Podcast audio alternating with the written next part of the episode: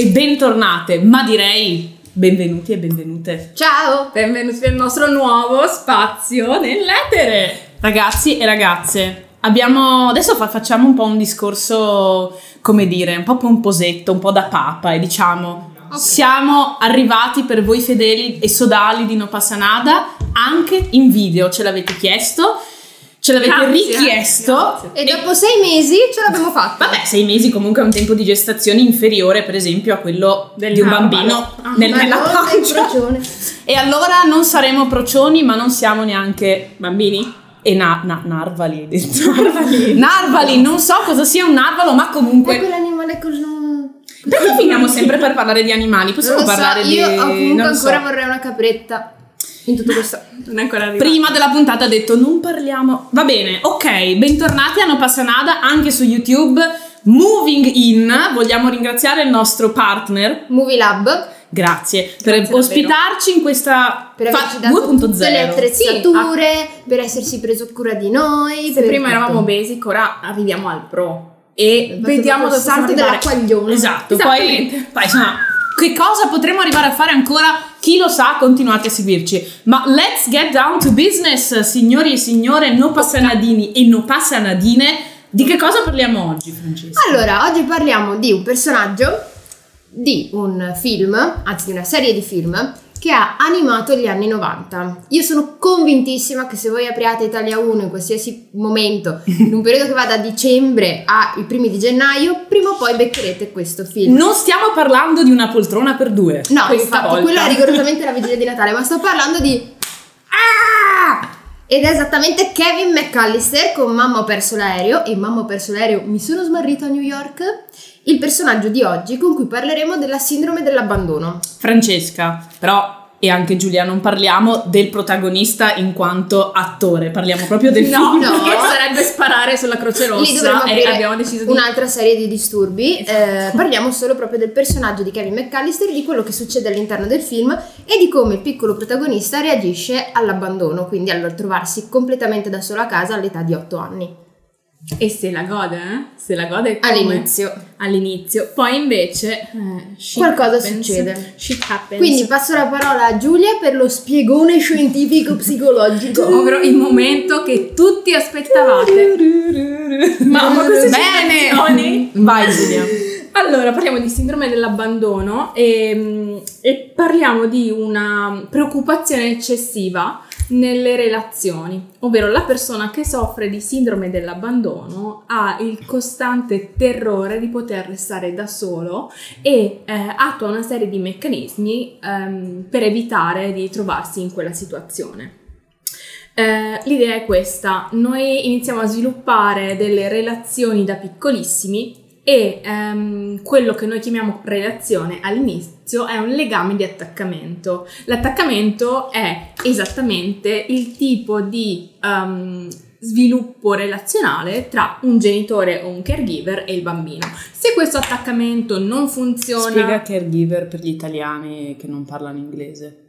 facente funzione genitoriale. Il genitore o chi ne fa le veci, che Esattamente. descrivevano Ah, sulla... come libretti Esatto. Esatto, esatto. Quello che vi firma la nota, insomma. Esatto, quello che poi vi permette anche di Uscire prima. uscire alla quarta, Tac. cosa che noi suggeriamo sempre di default. Eh, quando la relazione tra appunto genitore e figlio non è sufficientemente sicura, ovvero il figlio non si sente tutelato, amato, protetto, ecco che iniziamo a sviluppare un tipo di attaccamento insicuro. Ci sono milioni di forme di attaccamento Cioè, insicure. Ah no, ma ci sono anche un sacco di forme di attaccamento in generale, dice il buon Balbi. Bravissima! Grazie, ho studiato. Bravissima. Eh, Qualità. Nello specifico, la difficoltà a poter dare fiducia a un adulto che dovrebbe provvedere alla nostra esistenza inizia a minare le basi di qualsiasi tipo di relazione futura e quindi fondamentalmente la persona si chiede ma io potrò mai veramente essere amato senza venire abbandonato?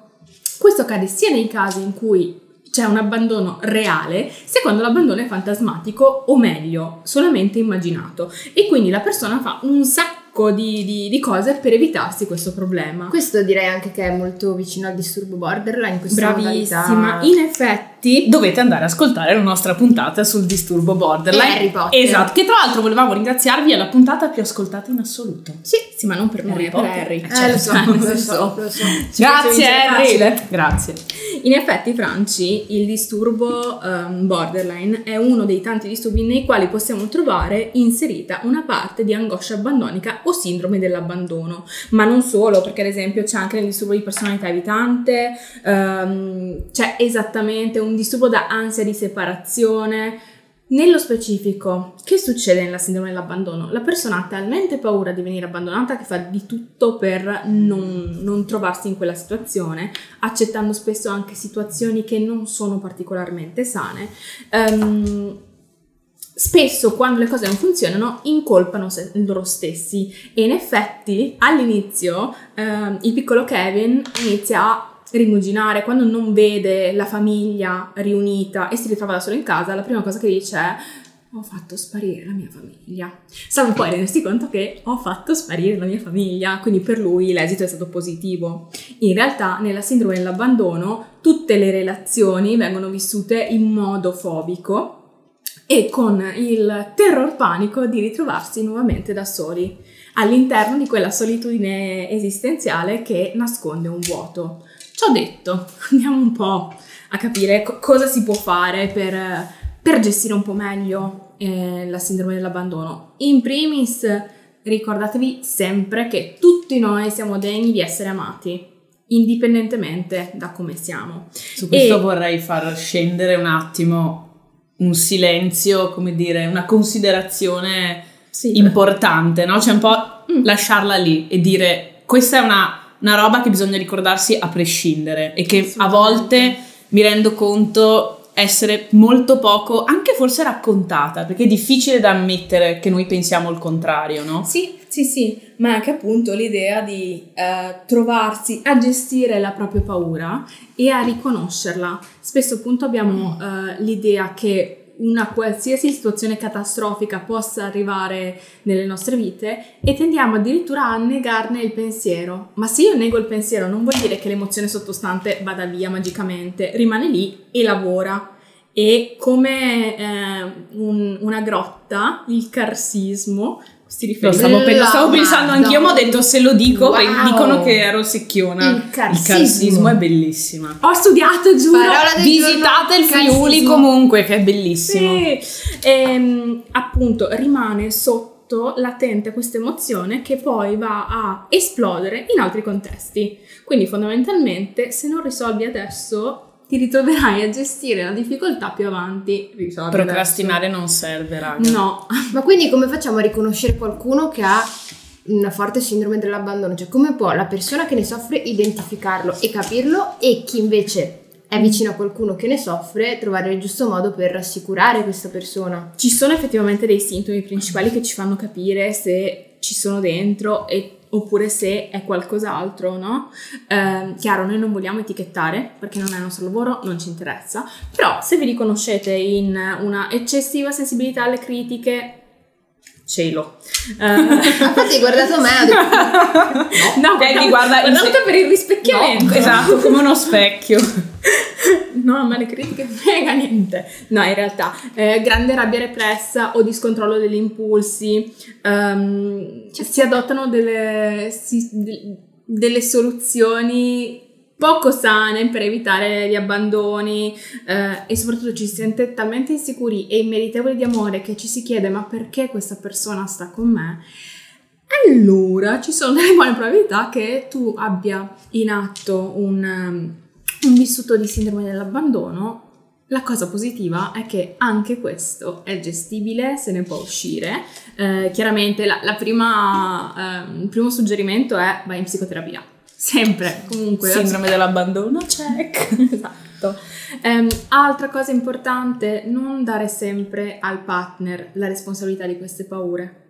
Perché spesso, appunto, come abbiamo già detto milioni di volte, noi proiettiamo le nostre paure o i nostri sentimenti negativi all'esterno, perché è difficile tenerli dentro, no? E quindi ehm, non guardare all'esterno, guarda prima all'interno. Cos'è che veramente mi causa questa paura? Quali sono i dati oggettivi o più oggettivi possibili che potrebbero eh, farmi temere un abbandono reale. Circondati di persone che ti apprezzino per quello che sei. Non occorre trovare un team splendido come il nostro, Anche se aiuta Anche se molto. aiuta. Da, da, da, da, da. però effettivamente nessuno può eh, risolvere certi problemi se non tu stesso o tu stessa. Ma avere intorno degli alleati che ti fanno sentire sicuro anche nelle situazioni più complicate aiuta moltissimo. Altra cosa che consiglio, se continui a stare nello stesso stagno, difficilmente troverai pesci differenti. Cosa vuol dire? Smetti di inseguire ehm, dei partner o delle relazioni che sono per loro natura impossibili o Improbabili. Mhm, o non consigliabili. Ricordati che appunto sei degno di amore, ma tu per primo devi amarti.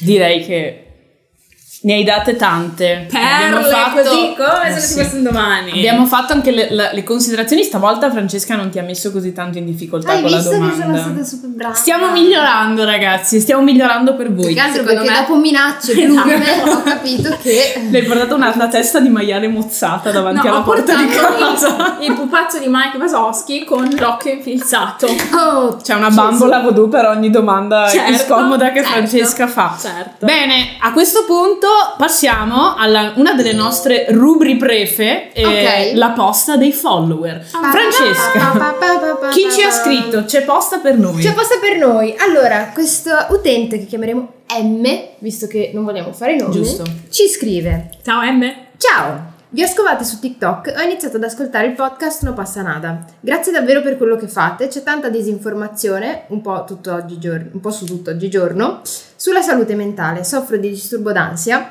che mi sta rendendo la vita piuttosto complicata ultimamente, ma cerchiamo di andare avanti con l'aiuto della terapia, quindi sentirmi meno sola aiuta. Un abbraccio M. L'abbraccio te lo diamo noi, M. Ciao, Per grazie. me è sempre un'emozione fortissima quando qualcuno mi viene a dire che ha ascoltato il podcast e che l'ha aiutato a sentirsi meno solo, meno sola. È come, come una stretta allo stomaco, come quando sei innamorato. Ecco, questo- questo- queste cose mi, mi escono fuori. Sì, perché vuol dire che fa senso quello che. cioè, ha senso, scusate, quello che stiamo facendo. A volte fa anche Questo senso. lapsus di A, a che volte fa anche, beh, a volte fa anche senso, ma Sì, è giusto così. sì, realtà sì. Ehm, però è che ci sono cose che voi non vedete. Ma è giusto, è giusto, anzi, ci fa molto piacere che ci scriviate, dovreste farlo più spesso e dovreste farlo nella nostra casella di posta. Non passa nada podcast chiocciolagmail.com Ehm, Sì, continuate perché per noi è una grande soddisfazione sapere che il nostro obiettivo è anche quello, quindi farvi sentire meno soli in un momento di difficoltà, sapere che lì fuori, anzi nello specifico qui nel Veneto, c'è qualcuno che sta parlando di queste cose e a cui se volete potete fare riferimento, perciò non fatevi problemi a scriverci. A, beh, chiamarci no perché non c'è un numero di telefono, però Mio a è pubblico, scriverci, però a non scriverci ancora. e a Non scriverci. ancora. Grazie. Adesso dobbiamo annunciare l'esistenza dell'ultima, ma la più nuova rubrica. Che ringraziamo Paolo, ciao Paolo, per averci suggerito. Eh, cosa poteva esserci di più pop di un collegamento musicale con il tema della giornata? Ora io mi scuso anticipatamente in questa excusatio non petita se le canzoni che proporremo in questa rubrica canzoni a tema ehm, saranno forse delle canzoni legate al nostro mondo, agli Ma anni cosa 90, potevate ai primi anni aspettarvi? 2000 eh, oppure para- paradossalmente Qualità. esatto, Qualità. paradossalmente roba un po' trash trovata su TikTok. Comunque qualità. il pezzo che andiamo a sentire 10 secondi perché altrimenti mm, insomma ci succedono casini che non diremo in, in live. Però salutiamo tutti i Beep, rappresentanti. ciao. Eh, è un pezzo che ha suggerito Giulia e è un pezzo che fa così. Se parte. Non parte, raga, il bello della diretta.